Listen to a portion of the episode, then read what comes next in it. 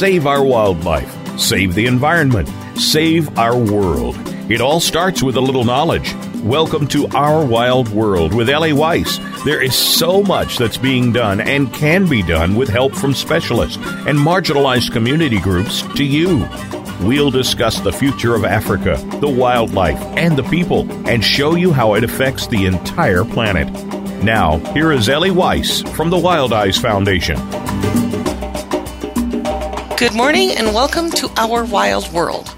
As we all know, the world has tilted, shifted much more rapidly than imagined or expected. From severe actualization of climate change on those who contribute to it the least, human population expansion, to shifts in power and affiliations on both local and global global government and power plays, corruption, and added pressures of transnational wildlife crime conscripting local communities for cash in what is still rampant poverty, and in otherwise wealthy nations, wealthy in terms of rich resources, increased economic stability, and well to do middle classes, as well as well padded upper classes who have been top feeding all along, to the global shifts in the donor landscapes as well. Then along comes a new book, The Big Conservation Lie two African voices pulling the curtain back to expose what I have long called conservation colonialism. In a time where our planet is facing tremendous pressures from people to landscapes, and what is on many people's minds today in a world where animal rights and welfare has risen to the top of just about everyone's mental landscape conservation and saving of disappearing species.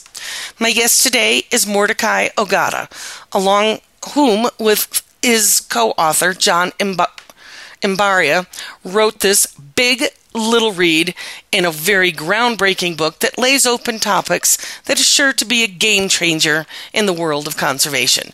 So, without any further ado, I'd like to introduce my guest, Mordecai Ogada. Uh, welcome. Hi, everyone. It's great to be with you. It's great to be talking to you. I've been reading this book. I still haven't finished it, and no, we're not going to give it away. You're still going to have to read it, and I definitely suggest my listeners read this because this is huge. It's a tiny book, but as I said, it is jam packed with information from the voices that have been long missing from the conservation conversation. So, Mordecai, um, let's start with a little background about you. Yeah, yeah. Th- thank you. Um, I'm a Kenyan conservationist. Um, my background is in is in biology, but my, my, my affinity for conservation came up from being often exposed to wildlife and wild places by my parents when I was younger. So we've always, uh, my siblings and I have always enjoyed being around wildlife. Um, I studied I studied zoology and ecology in my in my undergraduate and master's degree respectively and I and I studied carnivore and wetlands biology for my PhD. I worked I worked uh, for some time in the in the in the non-governmental organization sector of conservation civil society and this is where this is where I got to observe up close these these issues around conservation and uh, this is what how I formed the questions in my mind over the the 17 years or so that I've been involved in the sector. 17 years that's that's a long time. Yeah. So, um, how did you and your co-author John Mbaria meet? Yeah, we met when when I was when I was uh, when I was the direct the director of, of a conservation um, NGO called Laikipia Wildlife Forum, and uh, I, we had built a fence to separate uh, wildlife habitats from farmlands as a way of mitigating conflict between people and and elephants. And Mbaria was an environmental journalist, and he wrote an article calling the fence uh, a fence to separate the haves and the have-nots, which was which was certainly not the, the intention of building it, but uh, a further examination of the maps showed that the people on one side of it were the haves and the people on the other side of it were the have-nots. So this started a conversation between us, and and and that's that's how that's how we eventually met through this dialogue. through the written word, really.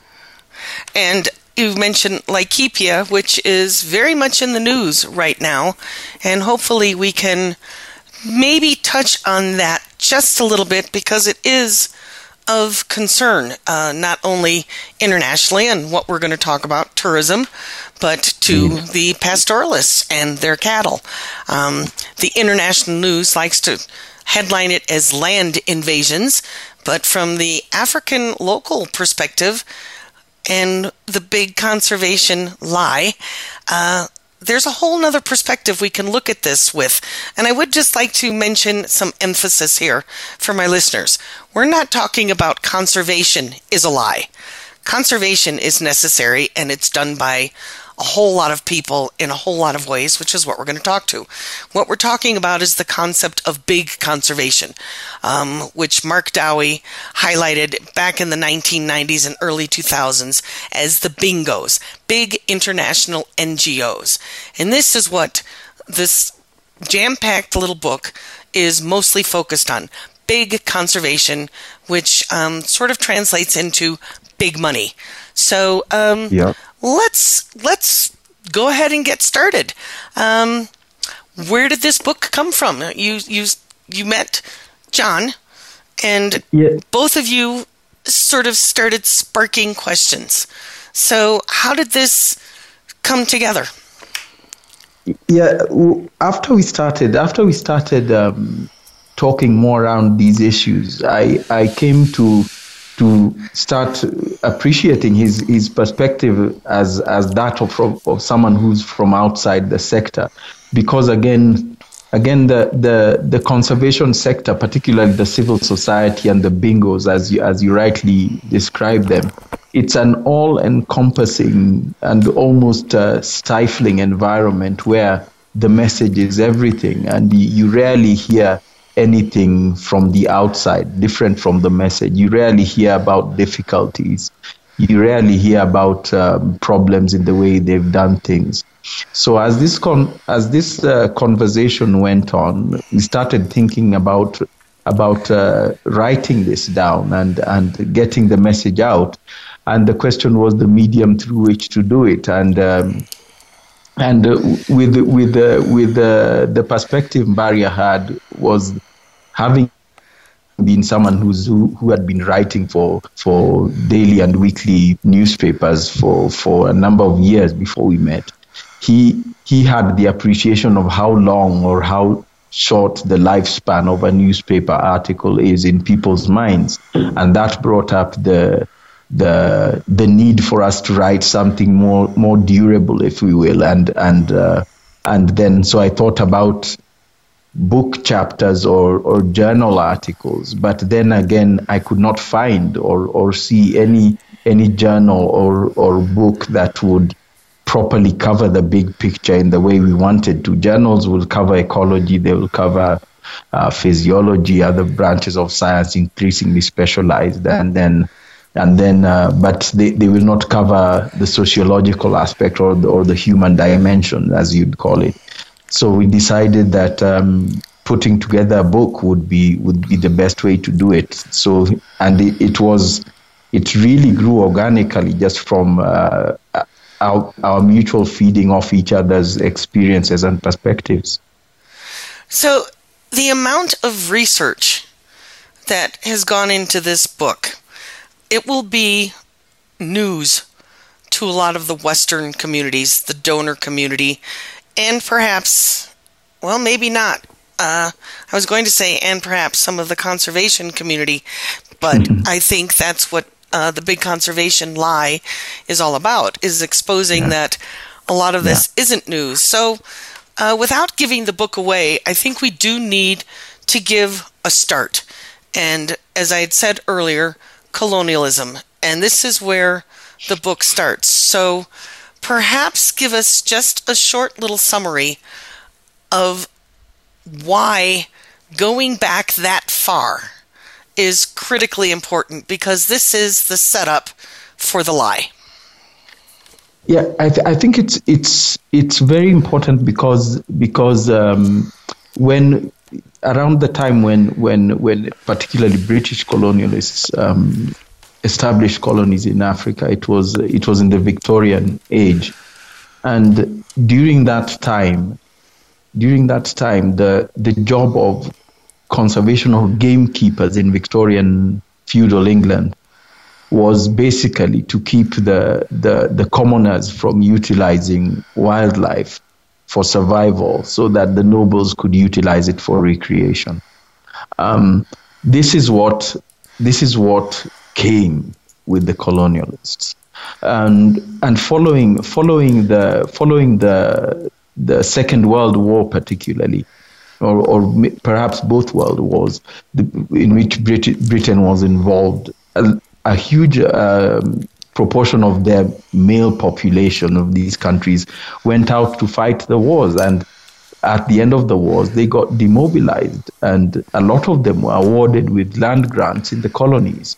And um, these were these so these this this ilk of people formed the, the, the early pioneers sort of in in land management in dealing with wildlife etc and um, they started they started doing tourism, particularly for hunting, and they became by default the nobles in these in these new colonies, even though many of them were not from from uh, noble descent back back in England. A lot of them but, were rather rogues in their own way.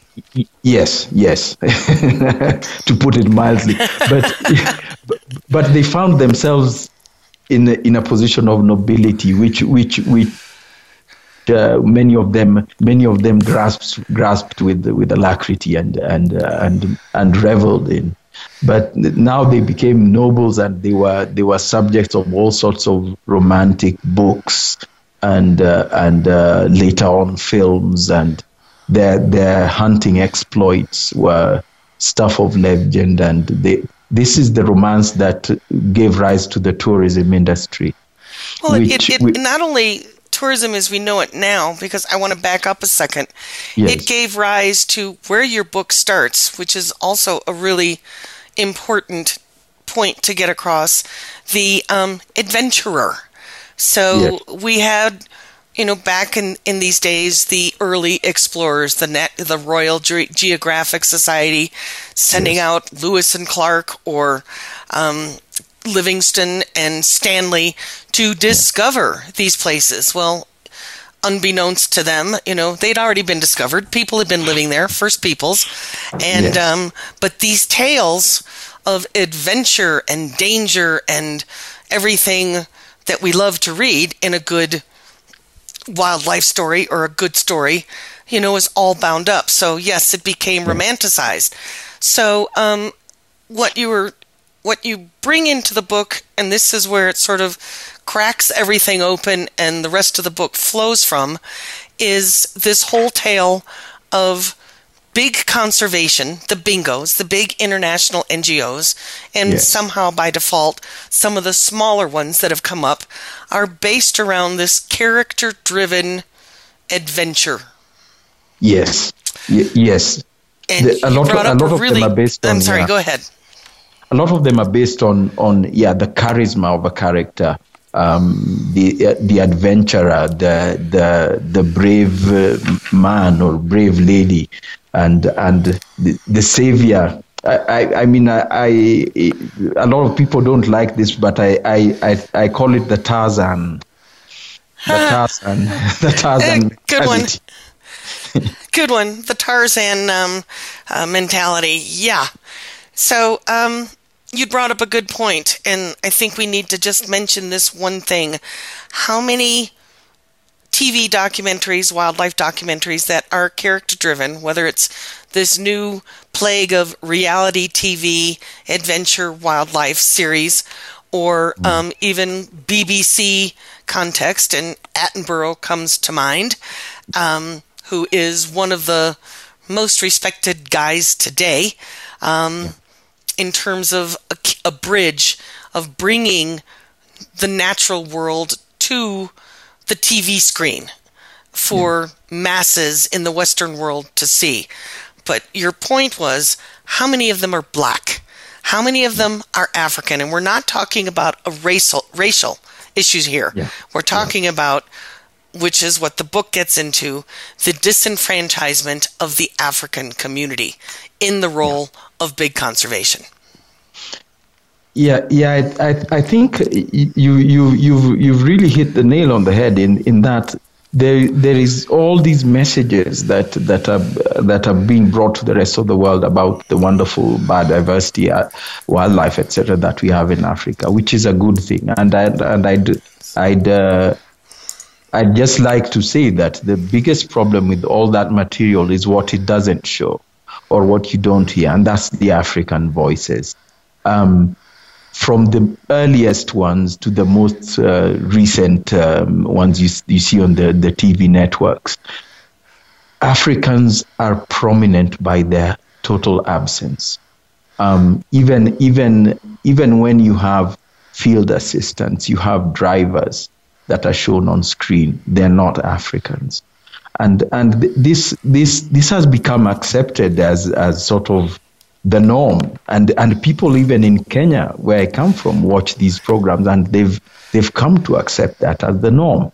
Um, part, and partly this has also driven the narrative that again, tourism, wildlife safari tourism is something that is for is for white people, or in Kenya as we say wazungu, uh, because because this this this is they are seen as the ideal. Right now it's it's amazing that we have a lot of um, a lot of these places are quite costly to to to visit. But we have a lot of really wealthy indigenous Kenyans now. But they don't even know of these places because these places are actually advertised um, in London and in New York and in in Europe and other places because that is that is part of the that is part of uh, almost part of the product that it's a place you will come and you'll be in the middle of Africa and you will have a white tour guide um, in in the in the places where hunting is allowed. In in other countries you'll have a white hunting guide and uh, you will you will be you will have a white white staff, uh, um, a white manager in the facility, etc., etc. So it's it's the out of Africa experience, if I may borrow the title of the the movie of the mid '80s, the starred Meryl Streep. It's very much that, and and you'd be amazed how much how much many of these facilities, the lengths they go to to try and recreate that. Well, that's something I noticed um, on my very first safari to Africa. The tourist, the group, is ensconced and isolated from Africans. You've got the staff, yeah. the waiters, the waitresses, the tent cleaners, the room cleaners, they're all African, but there's no real bridge to talk to them. You no, know, the, the tourist yeah. is almost kind of kept from seeing them as people. And um, yeah. this is what the book goes on to really highlight this this gap. So at the moment we have to step away for break, but stick with us because we are going to dig into exposing everything we've just talked about and hoping to reframe our listeners and the West's view of what conservation can be moving forward. So stick with us. We'll be right back.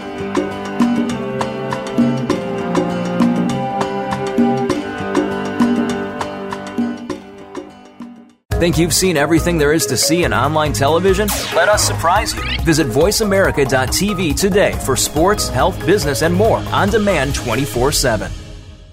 Wildlife. No wild, no life. Big, scary, beautiful. Predators are in danger. Without them, our rivers dry up, our forests don't grow, our communities go hungry, our biodiversity crumbles. Wildlife drives our planet's ecosystems. The Wild Effect. It's in our hands. Ellie founded Wild Eyes Foundation because she loves Africa and to remind us that there are more harmonious and less destructive ways to live on our planet. She does this so we may be able to look inside ourselves and understand the deeper partnerships that connect us all and to take responsibility for our lives and our Earth. Africa is one of our last remaining wild places and the origins of humanity. It is irreplaceable. Africa is at a crossroads, on the brink of possibilities. We can choose to let its wildlife be lost forever, or we can help save it. In Africa, it is still possible to make a difference. Visit us at www.wildeyes.org to learn how you can make a difference. We only have one Earth. If we don't care, who will? W I L D I Z E dot O R G. Streaming live, the leader in Internet talk radio, voiceamerica.com.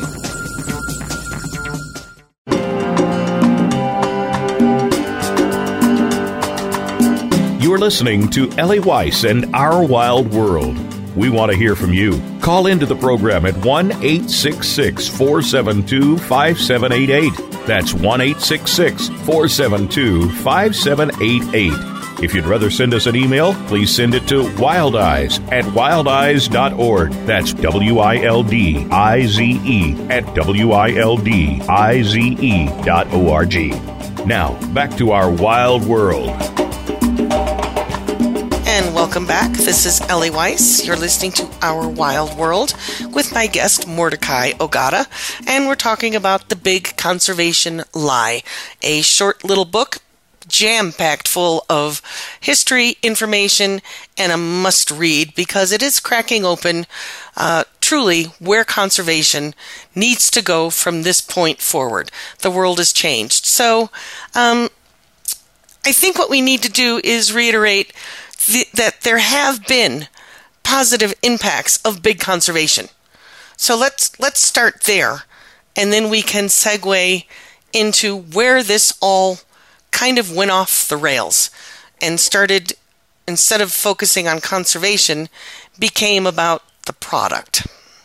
Yeah, I'd say that uh, big conservation they, they've, they've played an important part in, in, in establishing the, the structures that we do have and certainly resourcing resourcing what was what was a, a very very poorly resourced field at least at least um, with, with, reference to Kenya. I think um, if, if if I try and put a time frame to it, I'd say between the 1960s, 70s, up to the 90s, they've they've they've played a, a sort of uh, irreplaceable role, if if you will, and and even coming coming to my own personal uh, my own personal career, the first grant I ever got, um, which was to do my master's study, was was was given to me by African Wildlife Foundation at a at a point when I did not have any name or reputation, or uh, or high specialization that maybe would have justified that, but. Um, uh, they they did support me and and uh, and it was for the good.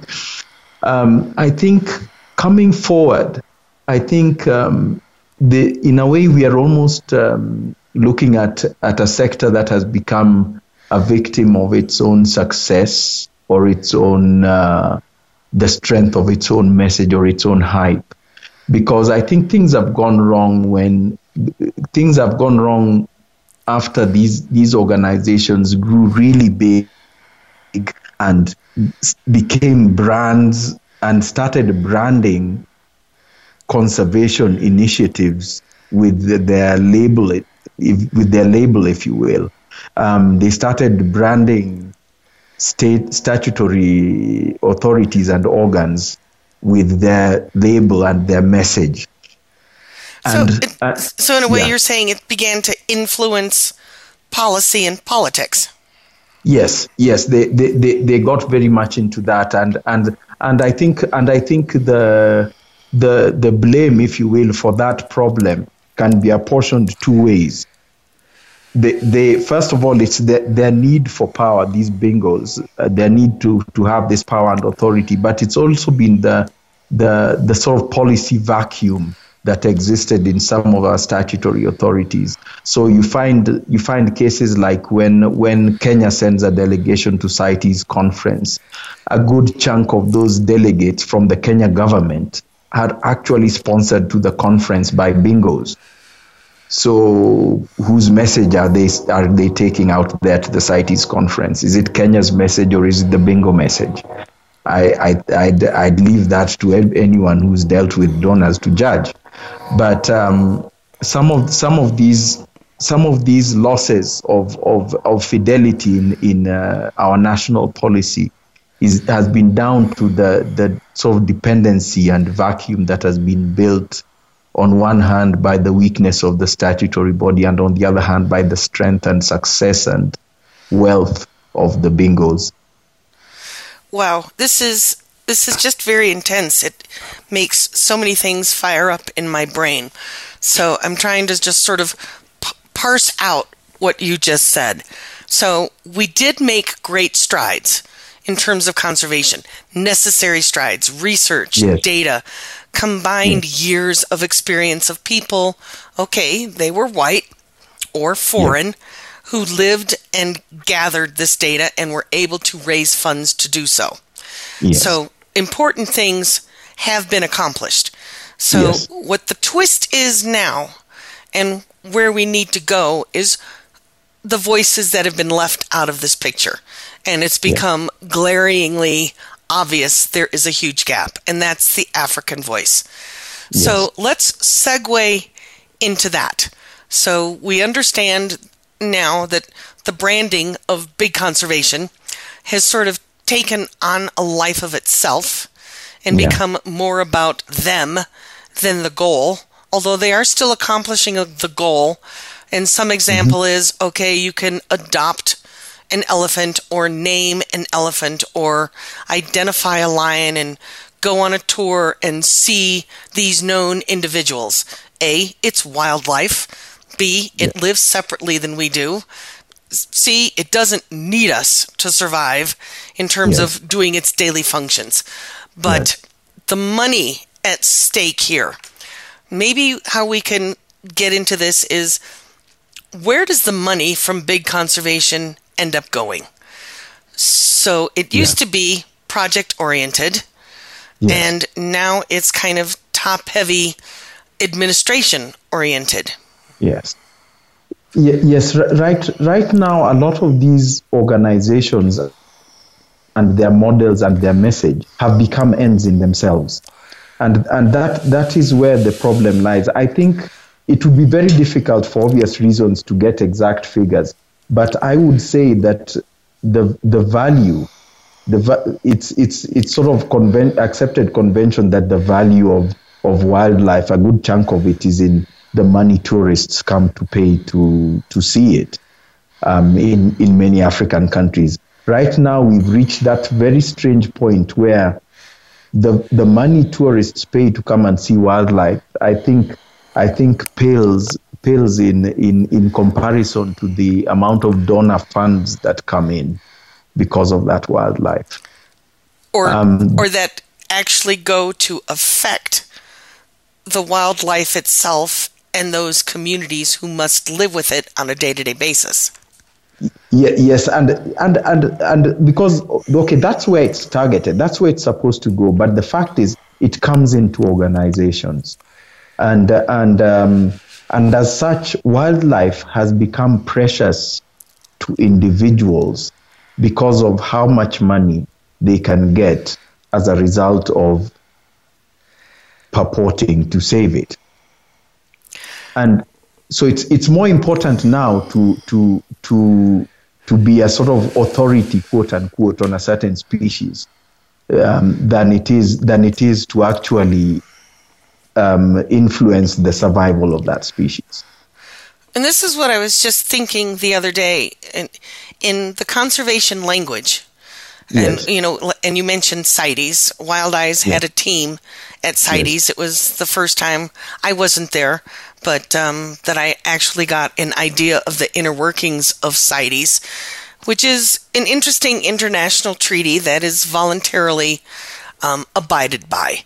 And yes. that's kind of all falling apart right now with South Africa, but that's a subject that we've covered in various other episodes. Yes. So, what we're talking about here is it's become more about the organization and their message and their brand and Yes. what they say they're doing for the species. But the species Exactly. themselves and in the language that we use is it's a commodity. Yes. So as much as we're talking about tran, in, you know transnational wildlife crime, which is huge, um, but even in the conservation language, as you just said, we put a value as a commodity: rhino horn, elephant ivory. yes. So now this brings us back to a core part of your book conservation before big conservation came along to save Africa's wildlife from Africans. perfectly put. Uh,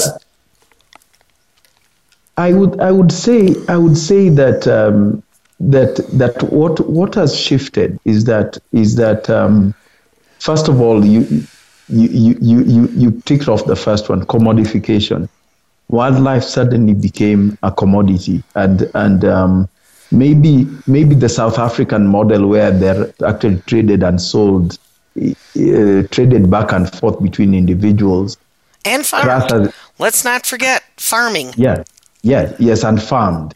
Um, it's, it's actually more of an honest model because it's crass as it is. You see, you see, you see what is there, but you, you, you see that in the case of Kenya, I would say at this moment, when an elephant is shot by a poacher and he takes away the tusks, the money he gets from selling those tusks is less than what a quote unquote conservationist gets from cutting open the belly of that elephant, spreading the entrails around, taking pictures and posting them on social media. The conservationist gets about 10 times what the poacher got. And let's not forget the labeling. The Exactly. African is the oh, poacher, and Yes. the big conservation is the savior, and Ye- yes. transnational gangs are the bad guys. Yes, the, these posts elicit all sorts of racist vitriol that, that basically we cannot even repeat on, on such a program. But that but that comes with the money. So so it's it's um it's it's become somewhat acceptable to to to to label people in this manner. You hear all sorts of horrible things about Africans and and about Asians who who apparently are the villains buying this ivory and and uh, life goes on. That is accepted as what you need to do to make money to save elephants, and and um, and in all this, the, the the value or relationship that that locals had with the wildlife is getting lost, and you hear you hear uh, what I think are, are some comical statements like someone saying, "I'm trying to make Kenyans fall in love with wildlife." In in in um, traditional African societies, we did not love wildlife. We don't. We revere these animals. We admire them. We even we even give brave people nicknames of uh, taken from some of these animals that we admire. But we don't love them. We don't want to cuddle them. We don't want to. We don't want to pet them on the head and that kind of thing. So looking, seeking to cultivate love for wildlife in in that manner in Africans is is a lost cause. But then again, um, as long as someone gives you money for it, it doesn't matter whether you succeed or not because that's the business. So let's, we've got some time left in this section. So, what is the answer here? And I've had this conversation with a couple of other people. It's like, okay, Africans don't need to love wildlife. Let's find a way to just secure the land. Big conservation or even small NGOs that are really successful and have good models that do include the communities as a critical part of their functionality. In, Yeah. in, in terms of running the programs, in terms of the communities and the elders being Yes. a equal player in Yes. on the, on the playing field of what happens in this community. So, I- I'd I'd say as a as I'd say as a principle, we should approach this thing from the angle of looking at the the the lives and livelihoods of local communities, many of whom rely on these natural resources for their to live. Basically, they rely on the pasture, the water, etc., wood fuel, and these kind of things. Um, we need to focus on that and enhance or strengthen the way they do their thing in in a way that will make it sustainable, environmentally sustainable, and re- reduce conflict between them and the wild animals. If we take care of the of the communities, I feel, and their livelihoods, the wildlife will be all right. Well, you bring um, up an you bring up an interesting point. I'm just going to interject here. Yeah. Conflict between the wildlife and the people.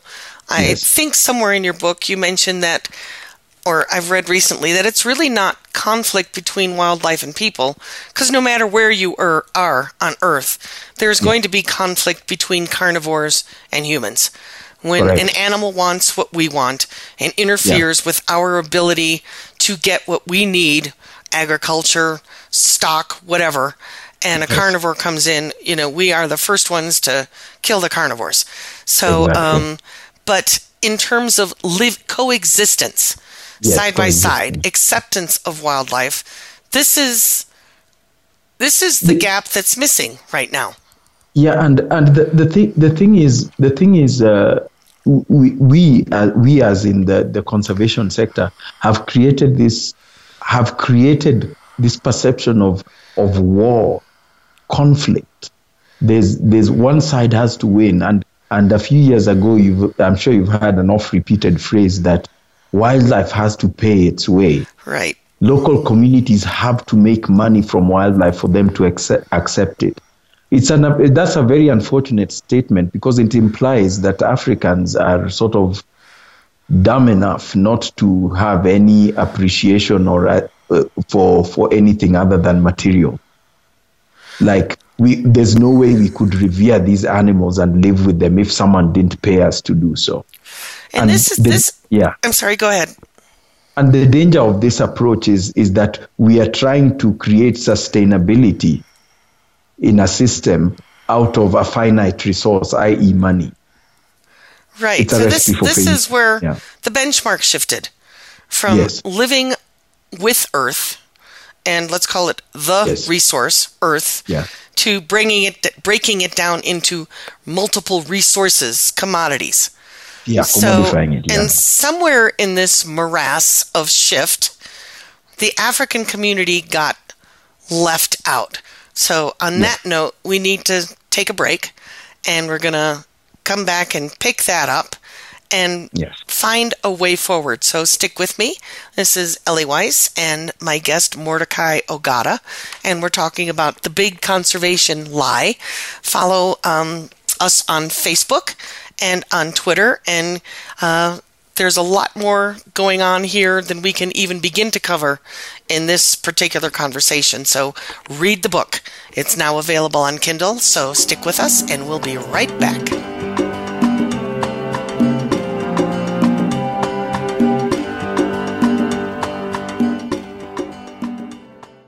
Become our friend on Facebook. Post your thoughts about our shows and network on our timeline. Visit facebook.com forward slash voice America. Wildlife. No wild, no life. Big, scary, beautiful. Predators are in danger. Without them, our rivers dry up, our forests don't grow, our communities go hungry, our biodiversity crumbles. Wildlife drives our planet's ecosystems. The Wild Effect. It's in our hands. Ellie founded Wildize Foundation because she loves Africa and to remind us that there are more harmonious and less destructive ways to live on our planet. She does this so we may be able to look inside ourselves and understand the deeper partnerships that connect us all and to take responsibility for our lives and our Earth. Africa is one of our last remaining wild places and the origins of humanity. It is irreplaceable. Africa is at a crossroads, on the brink of possibilities. We can choose to let its wildlife be lost forever, or we can help save it. In Africa, it is still possible to make a difference. Visit us at www.wildize.org to learn how you can make a difference. We only have one Earth. If we don't care, who will? W I L D I Z E dot O R G. stimulating talk. Gets those synapses in the brain firing really fast. All the time. The number one internet talk station where your opinion counts. VoiceAmerica.com.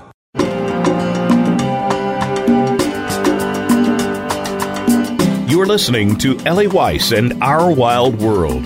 We want to hear from you. Call into the program at 1 866 472 5788. That's 1 866 472 5788. If you'd rather send us an email, please send it to wildize at wildize.org. That's W I L D I Z E at W I L D I Z E dot O R G.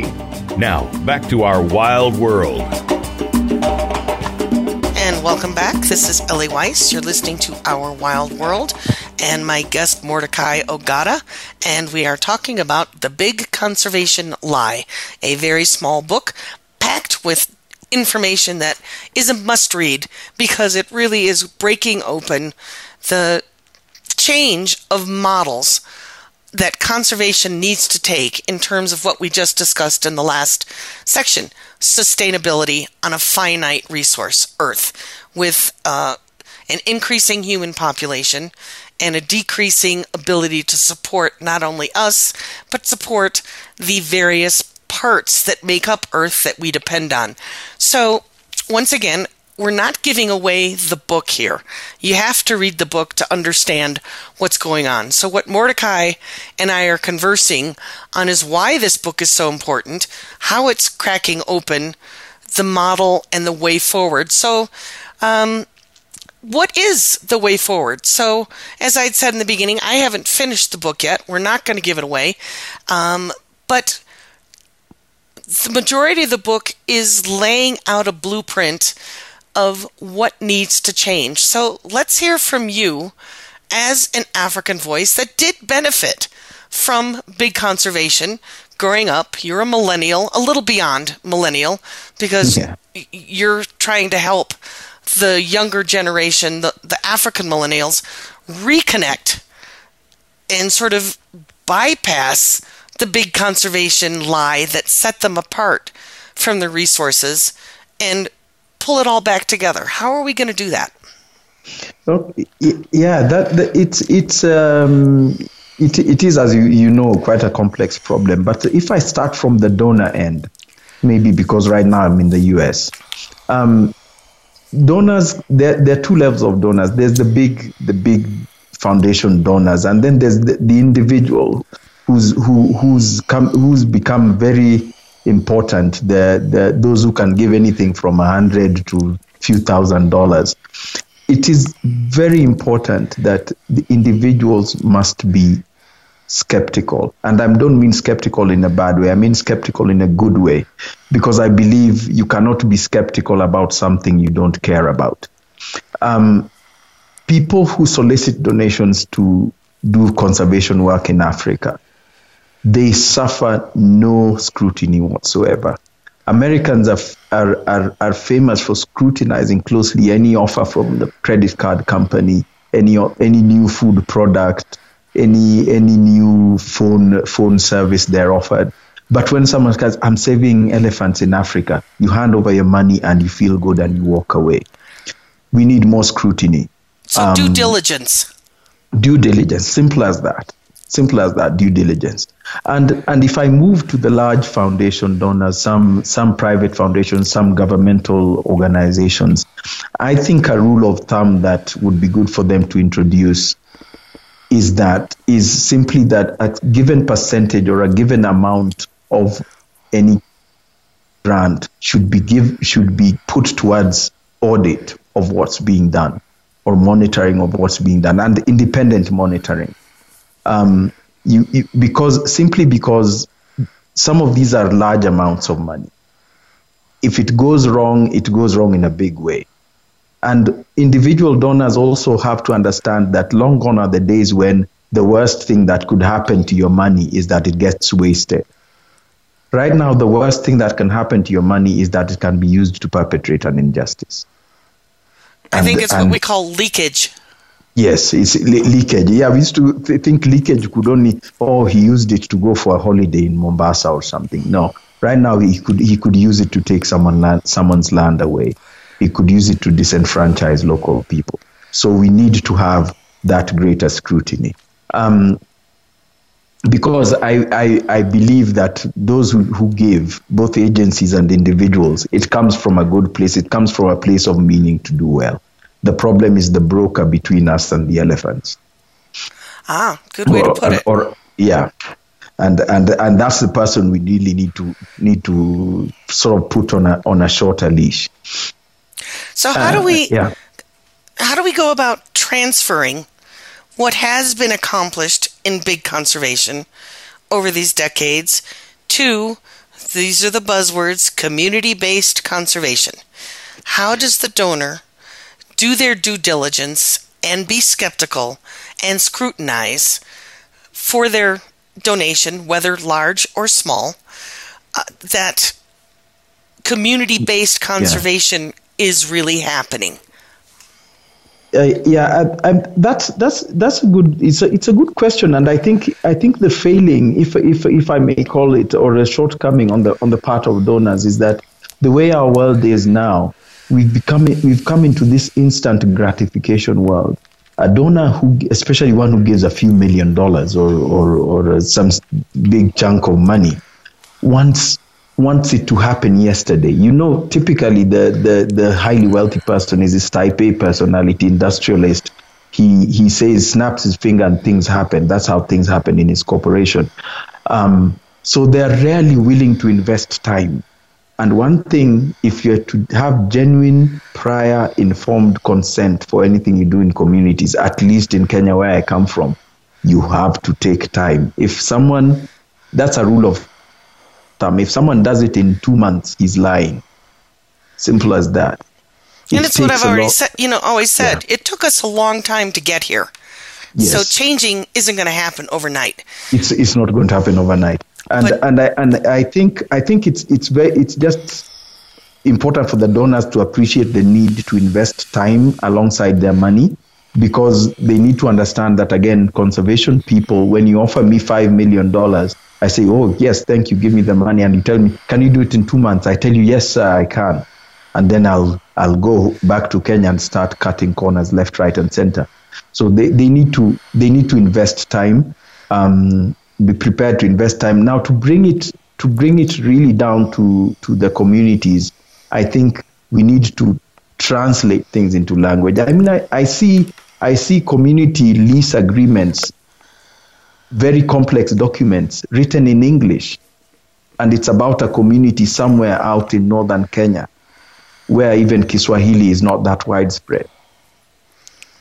So you start wondering who, who, who agreed on this. So you have elite capture of, of the resource. So you have you, these these uh, practitioners end up coming in and creating an elite usually calling them elders, and they're probably not usually the elders who are there traditionally.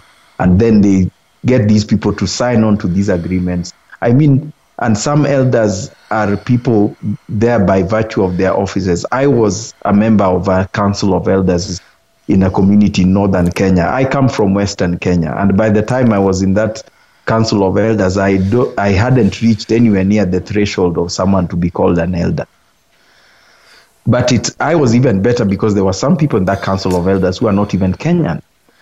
Yet we are making resource use decisions. And this is disenfranchisement. And, and I think that is the greatest danger because it only succeeds now because it's driven by huge amounts of money. But money is finite.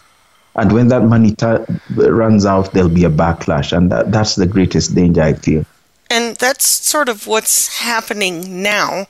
I don't think we yeah. have a lot of time to get into it, but perhaps we can have another conversation at another time yes. with the land invasions. So we're sort of yes. coming full circle back to where we began, which yes. is once again why you need to read this book, The Big Conservation Lie, because it pulls together and connects all these dots from the historical transfer of power to the subjugation of Africa by military rule to, let's call it, adventurous, charismatic uh, game warden idea yeah. uh, to of adventure and romanticized to what we've been talking about into these branded conservation organizations. But a part that we didn't really get to today is the land itself and you know the politics here the wildlife yeah. act and the sway that big money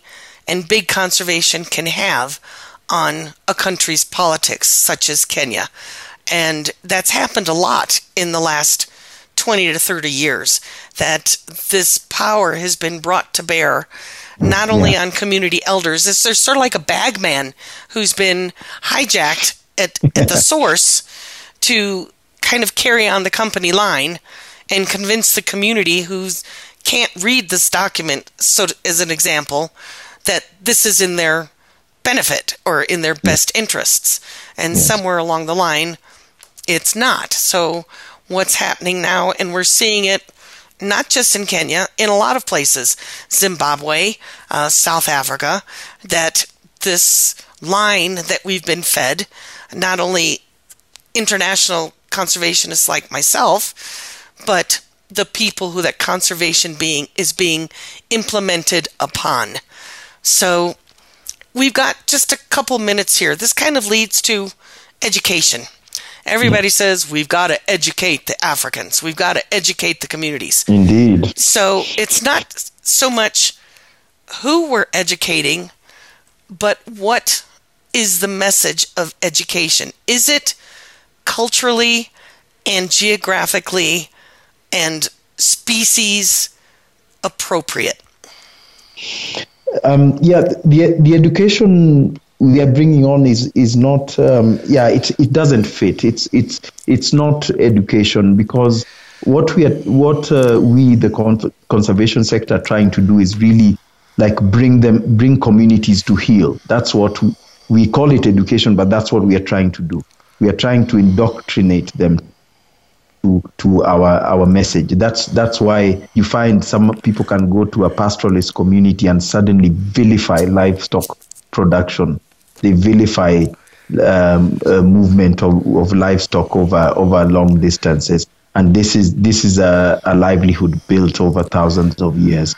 But rather than trying to strengthen that livelihood and make it more relevant to the present situation and present day, we are trying to do away with it and turn these people into tour guides or waiters in camps, etc., uh, or chefs and and this is what we are calling education and benefits and jobs. So, as you rightly say, it it is taking on a a, a colonial color to it, and this is what we must change. And um, part of that change has to come from within us, the indigenous people, in that we have to stand up intellectually, not violent. We have to stand up intellectually and take our place at the table where those discussions are being held. Which is what you and your co-author um, John Mbaria are doing with this book, and it's exactly. it's time. Um, I, for one, am just thrilled to read it. It's shocking. It's an eye opener. Um, I know many of the players and a lot of the history, but at the same time, it was very eye opening. It is very eye opening in the gaps in my own knowledge. And as what you're saying, these has has this has been by design um, yes. in terms of big cons- conservation. It leaves out this message to indoctrinate the donor and the world yes. to this model while also spending decades of history removing the African from his from his, his or her own landscape. So in these couple of minutes we have left, how how is your book being received in Kenya? Um, with with uh, there, there's a lot of silent consternation, I think, but but by and large, there's it's it's been received as as an eye opener. There's a lot of people who have said I'd never looked at things that way. There's a lot of people because of their various positions cannot say it overtly, but have called me privately and said thank you for writing it. So so far, it's it's it's been gratifying in that it's helped me learn a lot about the people and organizations around me. It's it's also helped it's also helped me learn a lot from people who come and add contributions to what to what we've already said and say and say this is also happening in certain other places. So I actually know a lot more now than I knew when we wrote the book, and I think I think uh, my co-author Mbaria is probably having a similar experience. Maybe maybe maybe more up close because he's in Kenya right now, but. Um, it's it's it's been pretty gratifying and it's it's important even those who speak out in opposition to it are appreciated because we've started a, a conversation and the most important thing is dialogue and that's what's been missing for the last three decades and that's why we are where we are because there's not been enough dialogue so this this book was a must must to be written and now that it's yeah. been written uh, in, in a very readable enjoyable way and highlighting a lot of information that a lot of people just don't know. Um, it's important to understand. And as you just said, it's laid the groundwork to open the dialogue. And that's what conservation, a revisioning and a reversioning of big conservation needs to happen. We do need the West. We do, conservation does need money. And, um, you know, wildlife doesn't need it. They don't have pockets. They're not going to the store. What they yeah. need is space to do what it does. And, and, and one thing I may add, if, if we add really quickly, is that the role of the West is, is cannot be underestimated. Even in this book, no publisher in Kenya would touch it. The publisher who published it is based in the US. I figured so that out you, at the first paragraph.